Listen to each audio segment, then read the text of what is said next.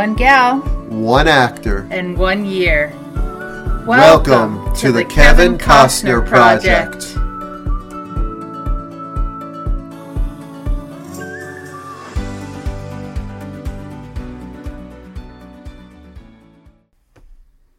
Good afternoon, Greg. Good afternoon, Kate.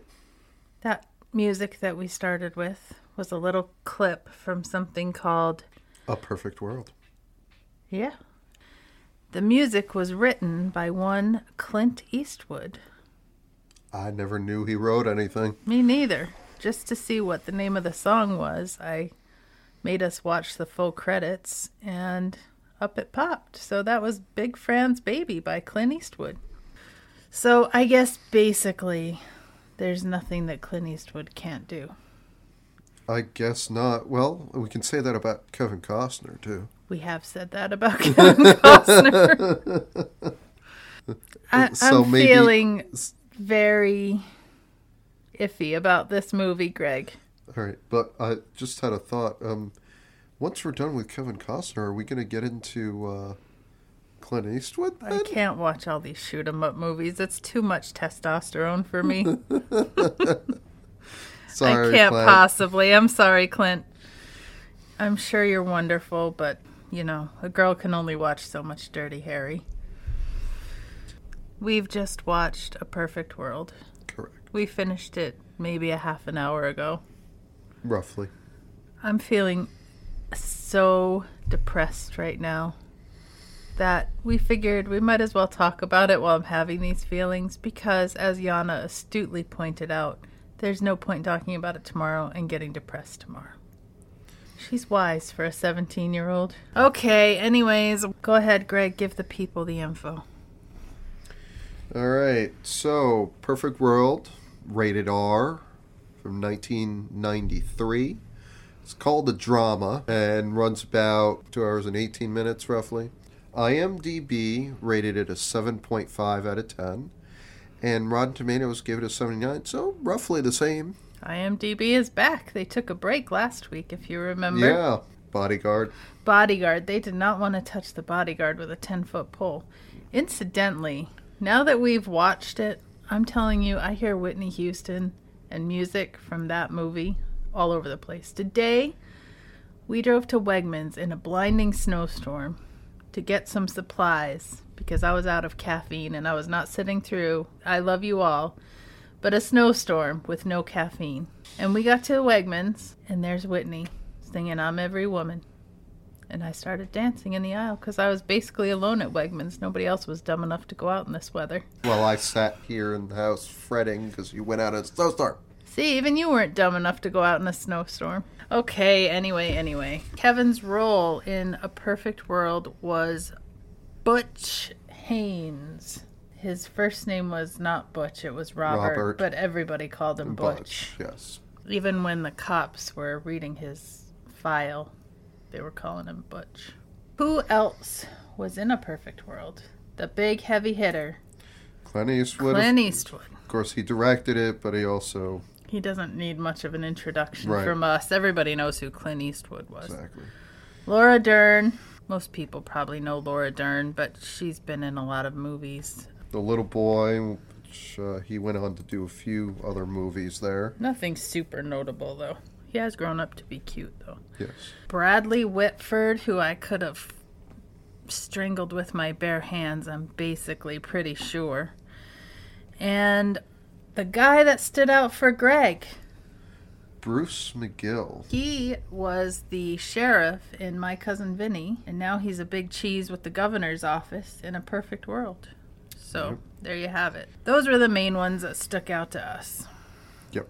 All right. So, Well, let's get down to it and talk about what was the basic plot of the movie. Kevin Costner and another guy escape from prison Yeah. and so he kidnap is, a uh, kid. He's gone up the river for I think burglary or something. Like it's not serious charges. Well, it was like stealing a car. Okay, and then the other guy was kind of a murderer Uh, yeah. or manslaughter. So they managed to get out. There's some bureaucrat that works at the prison. They carjack him and they get out just fine and dandy. Then apparently the other guy, if we are to believe it, which I guess I wouldn't have any reason not to believe it, kills the guy from the prison, stuffs him in the trunk, and they are on their way. The other guy is a psychopath. Correct. And so he breaks into a house where a single mother and her three children are living. And he is basically probably preparing to rape her by the looks of how it's going down when the little boy, Philip, comes out in his sleepy little face and his t shirt, socks, and underwear. And it all goes south from there. Kevin Costner busts in, Defuses. a- Yeah, diffuses the situation a bit. They take Philip as their hostage and go on the lam from there. Clint Eastwood plays a Texas Ranger named Red, and he's like kind of in chief pursuit of Butch and Philip. They do dispatch their other guy. He uh, turns out to be a bit of a pervert that attempts to molest Philip, unfortunately, in a very uncomfortable scene, and becomes the second guy that Butch has ever murdered. Laura Dern is a criminologist who has been sent by the governor to help Clint Eastwood track down Kevin Right. Costner. Basically knows all the history of Costner's background is, and Or, or Butch's background in this case. Yes. We should try to say the character. sorry, I apologize. No. I did the same thing. Yes, Butch's background. so they hijack an RV that the governor has specially, like, ordered. I don't want to say Right, ordered. Clint, Clint and his group do do Yeah. that. And it's 1963, and they say they're going to use this RV for the president's visit. So there's a little wink and a nod to JFK. There are some Costner related Easter eggs in this movie. Yes. So there's one scene where walking down the road, Yep. and on the side of a building behind them is a is an advertisement for Bull Durham tobacco. Yep. And I think there was one other If there was, I nod to his movies, but I don't know if Clint Eastwood did it on purpose. Well, there was a little bit of sort of cornfield thing that Oh, sort of yeah. brings you back to Field of Dreams. He's like mowing down this guy's cornfield to hide his car, and so we kind of thought of Field of Dreams. yeah. That's it. So those three. So, anyways, Butch and Philip hit the road. Philip is all of eight years old, maybe, and he doesn't have a dad. His mom is raising him as a Jehovah's Witness, so his life is fairly uneventful. Like it takes place around Halloween, and he doesn't get to go trick or treating. Right. He ends up stealing a Casper the Friendly Ghost outfit. He gets to go trick or treating thanks to Butch. Right. Yeah, they do, you know. Not the most friendliest trick or treating, but eh, you know. Yeah. but basically, Philip has for two days a male figure in his life for a change. It's what makes. So, are you familiar with the term anti hero? yeah. So, I think in this, clearly, Butch is the anti hero. We shouldn't want to root for him, but we kind of are rooting for him because it turns out he's not that bad of a guy. For anyone who's not familiar with that, it's when the bad guy, you're kind of rooting for the bad guy to win because his character is complicated enough. The shades of gray are such that he's not all bad. Correct. So in this, um, Butch is not all bad, and we learn about his young life. His mother worked in a brothel, and then something must have happened because he's the only other person that he killed in his life was someone who was hurting his mother. Right. And he goes off to live with his father in Texas, and that's when Clint Eastwood catches up with him when he's young. But then his father was ends up being in Alaska though? Well, you're getting ahead of things. Oh, the I'm father sorry. was a petty criminal in his own Yeah. right, and Clint decides to teach Butch a lesson by basically having a judge throw the book at him and send him to juvie for four years on his first offense. And that really only makes the situation worse. And we're guessing by the time Butch gets out, the dad has gone on the lam to Alaska. Okay, yeah, that makes I sense. think. And so Butch is carrying around this postcard from Alaska that his old man has sent him, and that's where he is theoretically heading. Right. He never makes it out of Texas. Correct. I mean, spoiler alert, but this movie is 31 years old now. So, in the end, Butch probably gets something of what's coming to him. Not really, in my opinion. He didn't really deserve the ending he got. No, the trigger happy. Uh, Friggin' Bradley Whitford, who is a sexual pervert and a trigger happy piece of shit. right. Fortunately, he also gets his uh, ass Dern handed to knees him in the nuts, which was nice. right after after Clint Eastwood. Chief Red here decks him. Which he rightfully deserved. Yeah. So basically, the ending is that the, they've got Butch surrounded. Butch reaches in his pocket to hand Philip the postcard from his dad. And nobody up top knows that he's not armed, so they assume he's reaching for a gun. And rather than wait for Red to say, go ahead and shoot him, they just take matters into their own hands and shoot him themselves. We don't know for sure that Butch actually dies because we don't see what happens after fully. Yeah, but given the location of that bullet hole, I gotta guess he probably isn't gonna recover. It basically hit him straight in the sternum. True. But yeah, you're right. When they when they zoom out, his his eyes are blinking. So, I guess in theory he could have made it. Yeah. I mean, back if we're talking about that time period, it's possible, but not. Terribly likely. All right, so that is the plot of A Perfect World. Now, as we mentioned last week, if you go to Kevin's Instagram and I presume his Facebook, although I didn't look, November 25th of last year marked the 30th anniversary of A Perfect World. And he does have some nice pictures of himself, Clint Eastwood, and TJ Lowther, who played Philip um, on the set of the movie. So let's move on to our discussion questions that we like to get into each week, Gregory. Well, of course, the first one is did we finish it? And of course, the answer is yes. The overall film, I mean, how did we feel about the overall film?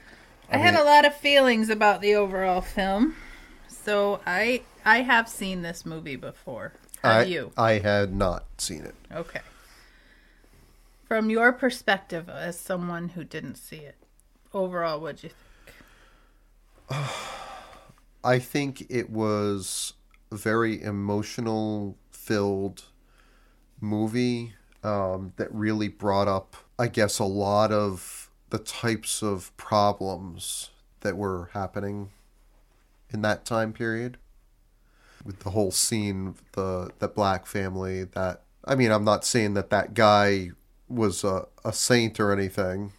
Well, why don't you tell people about that scene a little bit? Okay, So this the overall theme here I would say is racism or r- racial violence correct. in the South. Correct. So Butch and Philip, they basically rammed the, uh, their car into the cornfield and were sleeping in the car when this black gentleman who's trying to do his farm work at night comes upon them. They end up going into that guy's house to uh, sleep for the night, but ensuing morning they realize the sort of the abuse the father is giving to his son It kind of flips Butch's switch a little bit to see this man abusing his child. which i think if if it's trying to play in into the whole thing properly they're trying to indicate that in the past butch had this type of issue mm-hmm. and this is also why he connects so well with philip or mm-hmm. supposed to connect so well with philip Because neither one of them, he says, neither Right. one of us had a father that was worth a damn.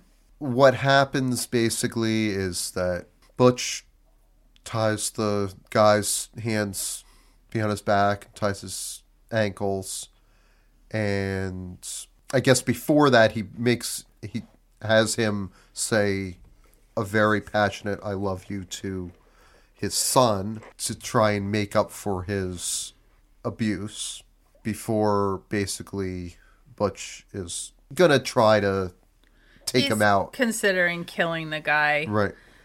I think what stopped him Well, before what really stopped him, but he said he wouldn't have done it anyway. Right. And I think it's because the little boy was there. right. He didn't want him to witness this, and his wife was there. I thought it was the grandmother, but whatever. It doesn't matter. I saw that scene in a different way this year than I did 30 years ago. Um, I don't How, think how did you see it then? so. different? Like this year, I've been reading up. It's Black History Month this month, and I just finished reading John Lewis's three-part autobiography called March. And when we learn about the civil rights movement, we get a very whitewashed view of history. However, a lot of whitewashed view, Yes. completely. I just like literally I finished these books 2 days ago. When you read about the violence that they were under and the things that were going on away from the civil rights movement, but just the way that black people in the South were being absolutely terrorized. And I was watching this just thinking, like, here's these people must be terrified that there's about to be a lynching because you have a white man menacing this black man with a rope. He does tie up the woman And the child. binds them with duct tape. He he shuts their mouths because they're praying and he doesn't want to hear about that. This sort of thing happened all the time.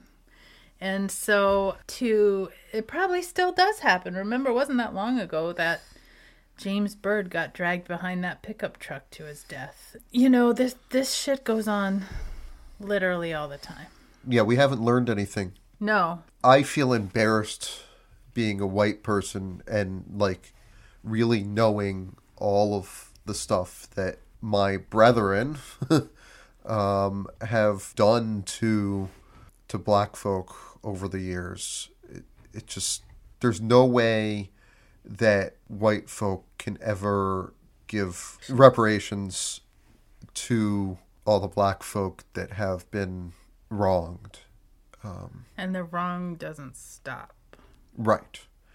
I mean, so this is a very, this is like 10 minutes out of two hours. Now, I don't want to get too deeply into it, but we can also talk about the sexism that was experienced by Laura Dern's character, Right. Sally, who mm-hmm. is the lone female in this Airstream trailer full of men. She does get cornered by Brad Whitford, who tries to put the moves on her. Right. Bobby Lee. Yeah, Bobby Lee, Lee. that's correct. he corners her in there and attempts to, you know, put the moves on her, and he harasses her pretty strenuously, sexually speaking. Clint Eastwood dismisses her as Right. just some dumb blonde that the Chief, governor Chief sent, Fred. Yep. even though she's, you know, a licensed and trained criminologist. And I, I thought it was gross.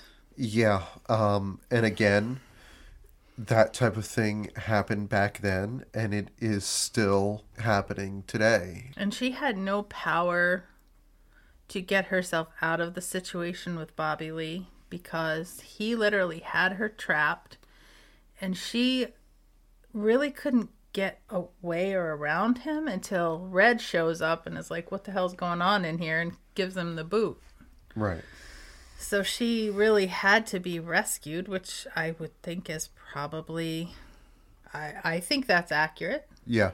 I've had circumstances where I haven't been able to get out of doing something for a male coworker that I would have not chosen to do of my own free will. Okay. Um, I can't imagine that that aspect fully myself because, well, I'm a guy and it doesn't happen as much with a supervising woman making a, a guy do stuff. It's unfortunately it is predominantly forcing women to do stuff that I, won't name names or give details, but within the last year, so between now and February of 2023, I had a male coworker come into my private office, tell me that something upsetting had happened to him, advance upon me, and demand I give him a hug.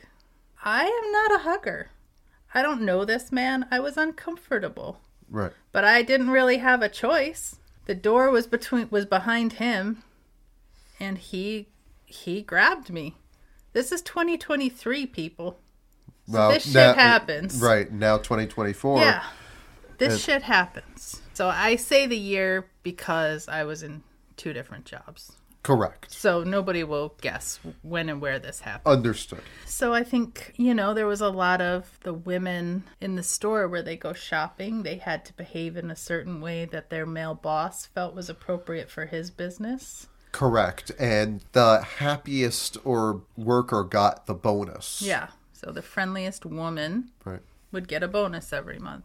So I think racism, sexism were maybe not necessarily meant to be on display, particularly in 1993, which it doesn't seem that long ago, but it was significantly less enlightened times. They were not the overall theme of this movie, but looking at it today, I think it's important to mention those two things. Yeah. Yeah, definitely.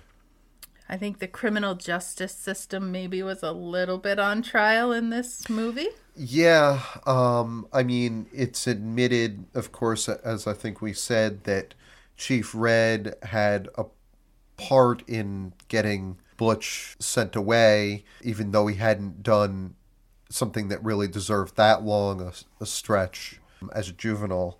the system that was supposed to rehabilitate him made Right. the situation worse. Correct. And we still see that today. In fact, I think I was telling you there's one section of the prison where I work that I have to go into weekly, and they have a sign on the board that says, Welcome back, alumni. Class of 22 23, clearly it works. So even the people on the inside know that the measures we are taking are not improving the outcomes of the individuals we are supposedly rehabilitating. Right. And you've mentioned to me before that you've run across a few of these inmates that are in for their second or third time. Yeah. And the people that have worked there far longer than I have, I haven't even been there a year, but they say that you can look at them and know which ones are coming back. So I think, you know, the idea that Red thought he was doing the right thing, but clearly he didn't do the right thing by this guy. Right. And, And, he had some guilt about it. and I think he was trying to come to terms, and I think that's part of the reason that he was trying to, at the end there, before Butch got shot, to sort of make up for for what he did wrong and that's why chief red was quite upset and punched out yeah, the sharpshooter, Bobby Lee. right Do you think that the law enforcement response to this incident was appropriate? Like in the end, when they realized, like, okay, Butch has been injured, he has been shot before the cops ever get on the scene. right He is bleeding profusely, he can barely walk. right And yet, 30 or 40 cars ring them in this field. And there's cops everywhere, there are sharpshooters everywhere. they fly in that helicopter. For one guy right that, by all accounts, was not really a violent criminal. and i guess in their defense they didn't know they knew he had a gun and they knew that he had shot somebody i guess it's hard to say i mean it yes we they knew that he had been shot so really they probably could have left a bunch of the cop cars behind and only needed a little contingent Today, my God, there'd be SWAT teams, there'd be helicopters, there'd be massive amount of guns. It'd be, it'd be wild. So Correct. And I think today, I think they would have shot before even asking questions. I feel that it's gotten worse in that direction. I think this movie sort of portrayed what you would hope is still going on, not counting the, the sharpshooter shooting when he wasn't supposed to. But I think that I sort of have this rosy picture that it goes down more like what happened in the movie than what really happens in real life. Of course, I've never witnessed, or I hope I never do witness a incident like that, but there's far too much of it happening. One of the things that I have had impressed upon me watching these earlier period pieces, including The Bodyguard, is how amped up the cops are now compared to 30 years ago.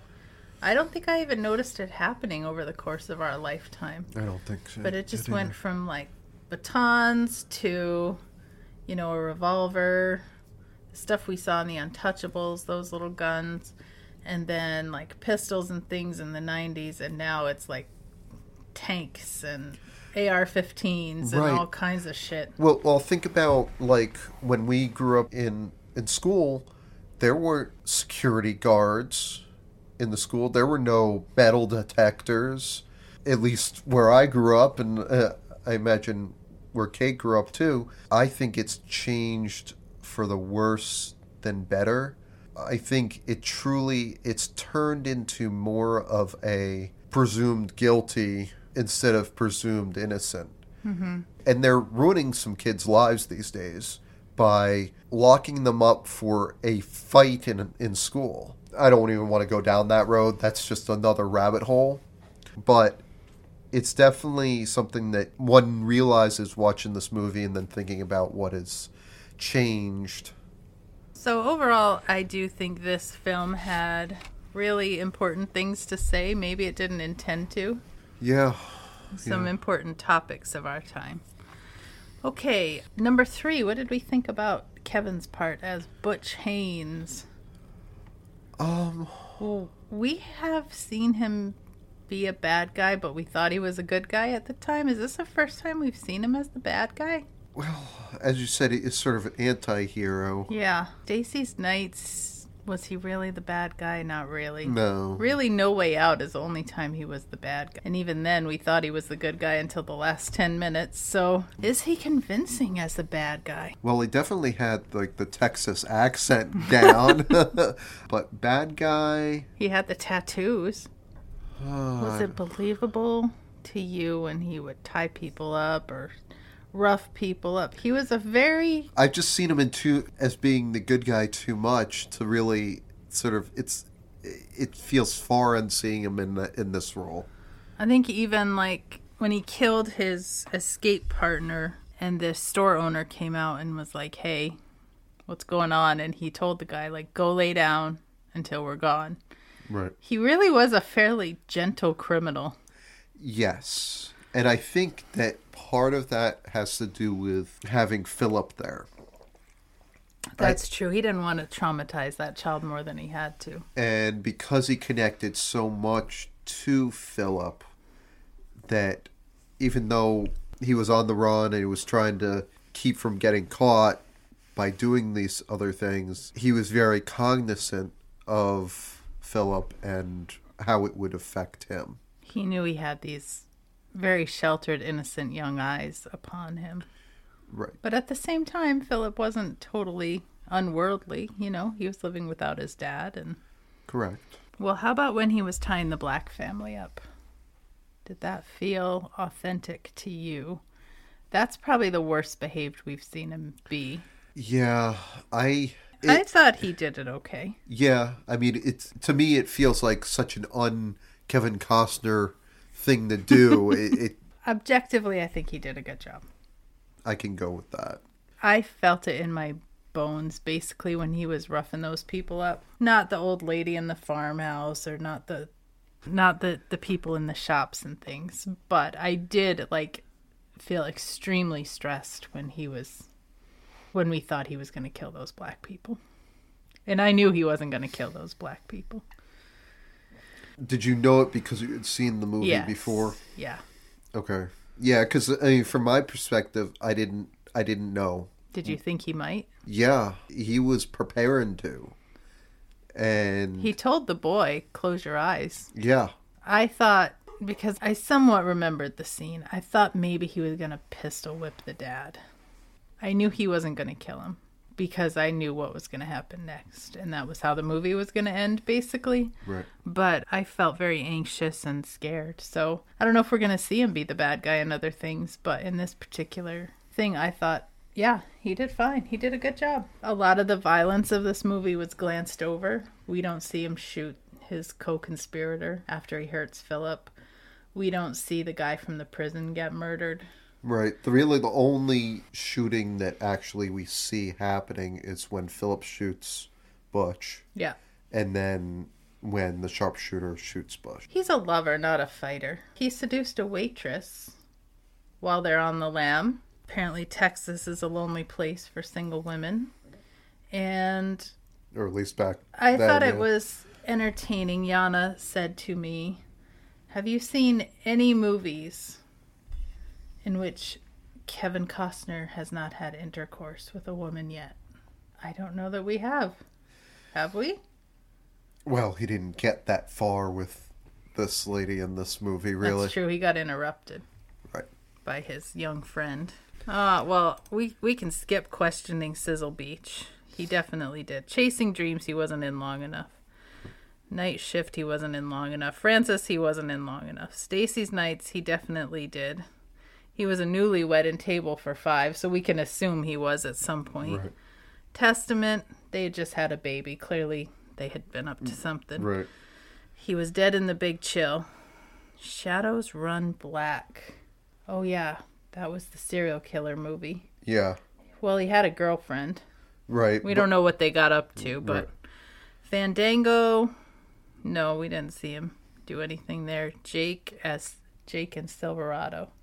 Yeah. Yeah, he was a ladies' man. American Flyers. No, mm, he's no. busy with his bicycle. Yeah. Untouchables. He was pushing out babies left and right. No Way Out, definitely yes. Bull Durham, definitely yes.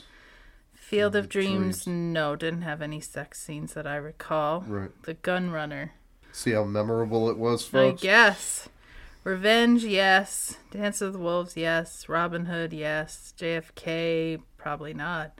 The Bodyguard, yes. And now this one. So most of them, he's a lover. Let's just say that. Yeah. So having him as a evildoer is really not him. Counter to what he does. Right. Okay. Anything else we want to say about Kevin's acting? I guess not. All right, moving on. Did this movie make you feel some kind of way? Yes. Because it did bring up a lot of, like, the quote unquote bad things that are transpiring for certain people and how messed up our legal system can be. And so maybe it wasn't Kevin himself being Butch, but it was the movie overall. So I think that Clint Eastwood did a very good job on portraying a lot of this stuff. What Yeah. did you think about Chief Red's and Sally's reaction to Butch's being fatally wounded by Bobby Lee? I found it confusing. Why did you find it confusing? They were both extremely upset about it. Now, Red, to an extent, I could sort of get it because he had been involved in this guy's life for a long time, and I think he really did want to help this guy turn it around to a certain extent. Correct. But she was screaming hysterically, and she goes running down to see what's going on after he's been shot and all this. She didn't have anything to do with anything. I really didn't understand her reaction to it. Well, remember she's she's done the whole background on Butch. She knows all about him. Remember that scene where she's sort of being him and sort of going through his history. She's studied him. And maybe just that connection. But can you be a criminologist and be that emotionally invested in the bad Well, guys? I imagine you're not supposed to, but that doesn't mean it doesn't happen. I don't know. It just felt outsized to me. Like she's studying all kinds of criminals. It's her job. Why why did this guy get under her skin? Well, I think, and this is this is partly sort of the product of the time. I think part of it was they were playing into the the women's role at that time. Mm, that does make sense. She was emotional, an emotional female. Right, and still thought that way today. It's not, and that hasn't really gone away. It may be a little lessened, but not hasn't ever gone away. Yeah. Okay. Well, for my part, This movie depressed the hell out of me. I will say that. When we shut it off finally, I just sat in my chair in the gloomy movie light that we created and I just kind of sat there and was like, oh. like, what is the point of anything? I felt that way, whether you're good or bad, whether you're old or young, like, life is a real crapshoot of a shit show. Yes. That's what I took away from A Perfect World. And I I think that some stuff that has been going on in our life as as our listeners know that we had to uh, step away briefly because we have stuff going on that everybody's life has some shit showness to it and that and that it's just unfortunately part of life that you you end up going through stuff and and some people do better at handling it than others uh, and I can't count myself as one that handles it well But what kept you from like Butch had a real shitty life as a young person. There are plenty of people who have similar upbringings, okay and they don't all turn out to be criminals. correct Like, what is the secret sauce that determines whether you're going one way or the other? I don't know. I don't think anybody really knows. Is there an answer? Who knows? There, but for the grace of God, go I, Greg, as they say. But I think something I would want to ask Kevin is how did it feel portraying Butch in this? Because obviously, Kevin, you, you haven't done much in the way of being the criminal. You've mostly been, I guess, quote unquote, straight arrow. On the other side of the law, Right. Yeah, I think that would be a question to ask him. What about you, Kate? what would I ask him about this movie? Yeah. Oh, that's a good question. Maybe I would just ask him about some of the things that we've talked about, how it hits a little differently in 2023. And he is the kind of linchpin around which this movie turns, and he himself is morally ambiguous in this movie. Right. And what does he think? Right. I mean, how how would he view this in now 2024? I mean, how would he feel about his character? Five is would I watch it again? You have only watched it once. I can say yes because I've watched it twice now. uh, but would you have watched it if we weren't doing this podcast? You know, it has popped into my head a time or two over the past 30 years that I haven't watched it as a movie that I would have liked to revisit at some point. Okay. I can't say that I have ever acted on that impulse, but I could see myself watching it again, potentially. Got it.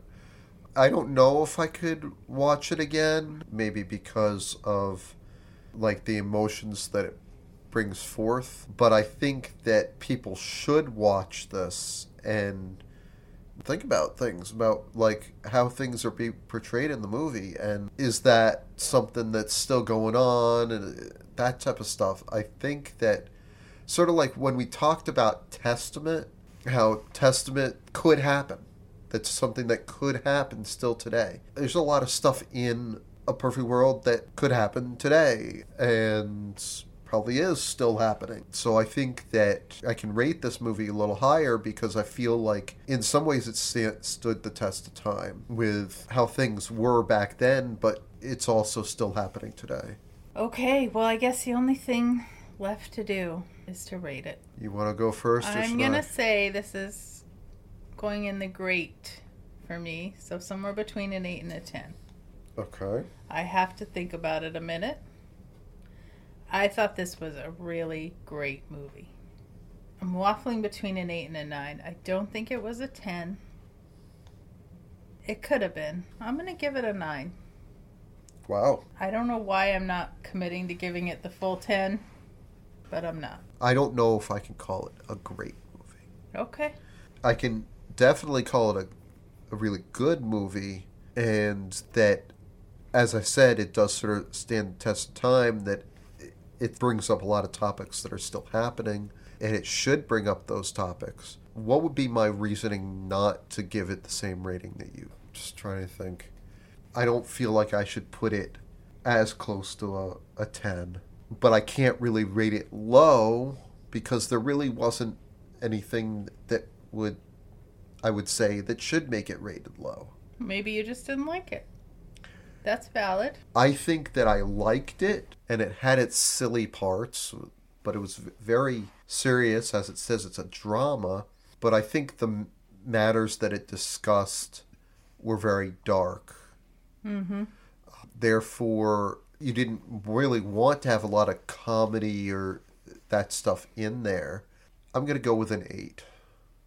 I was thinking you were sounding like you were hovering around a seven ish, so I could see that. I'll give it an eight. I, and I think there were a few little minor things that I think could have been done a little better. Overall, what it brought forth was very, very powerful. All right. Well, with that being said, that wraps up A Perfect World. Correct? What are we going to watch next? Wyatt Earp. I do not know anything about Wyatt Earp. I have never seen the movie. I think what I know about it thus far is that he was signed up to be in some other Western and then he changed his mind. Now, I thought it would be fun. You and I have been having some discussions this week, and I thought it would be fun to let the listeners decide. We have the opportunity to meet two cast members from two different movies that Kevin has been in. In March, we could go to Toronto Con and meet Mary McDonnell, who was in Dances with Wolves. Mm-hmm. And in April, we could go to Steel City Con and meet Judd Nelson, who was in Fandango. I don't feel like we could really do both. I feel like we have to pick one or the other. And I think it would be a lot of fun for our listeners to decide which one we should go meet. So, we're going to post a poll on our Facebook page for the next, let's say, till February 29th. We got to make a decision this month and see what you guys think. Should we go meet Stands with Fists? Should we go meet Angry Judd Nelson?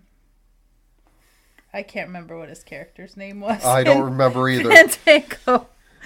All right. Are we ready to leave it to the fates to decide? Greg, what do you think of this plan? I I think that that works for me. All right. Well, with that, I think we'll wrap it up. We will see you next week with Wyatt Earp. So long, folks. Bye, everyone. The Kevin Costner Project is produced by October 10 Productions.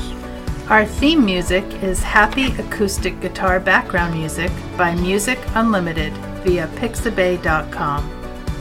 Audio clips included under fair use policies in our best accordance with U.S. copyright law. You can find us online at thekevincostnerproject.com or by searching Facebook, Instagram, Twitter X, or TikTok for The Kevin Costner Project. This podcast is not endorsed by Kevin Costner or his agents yet.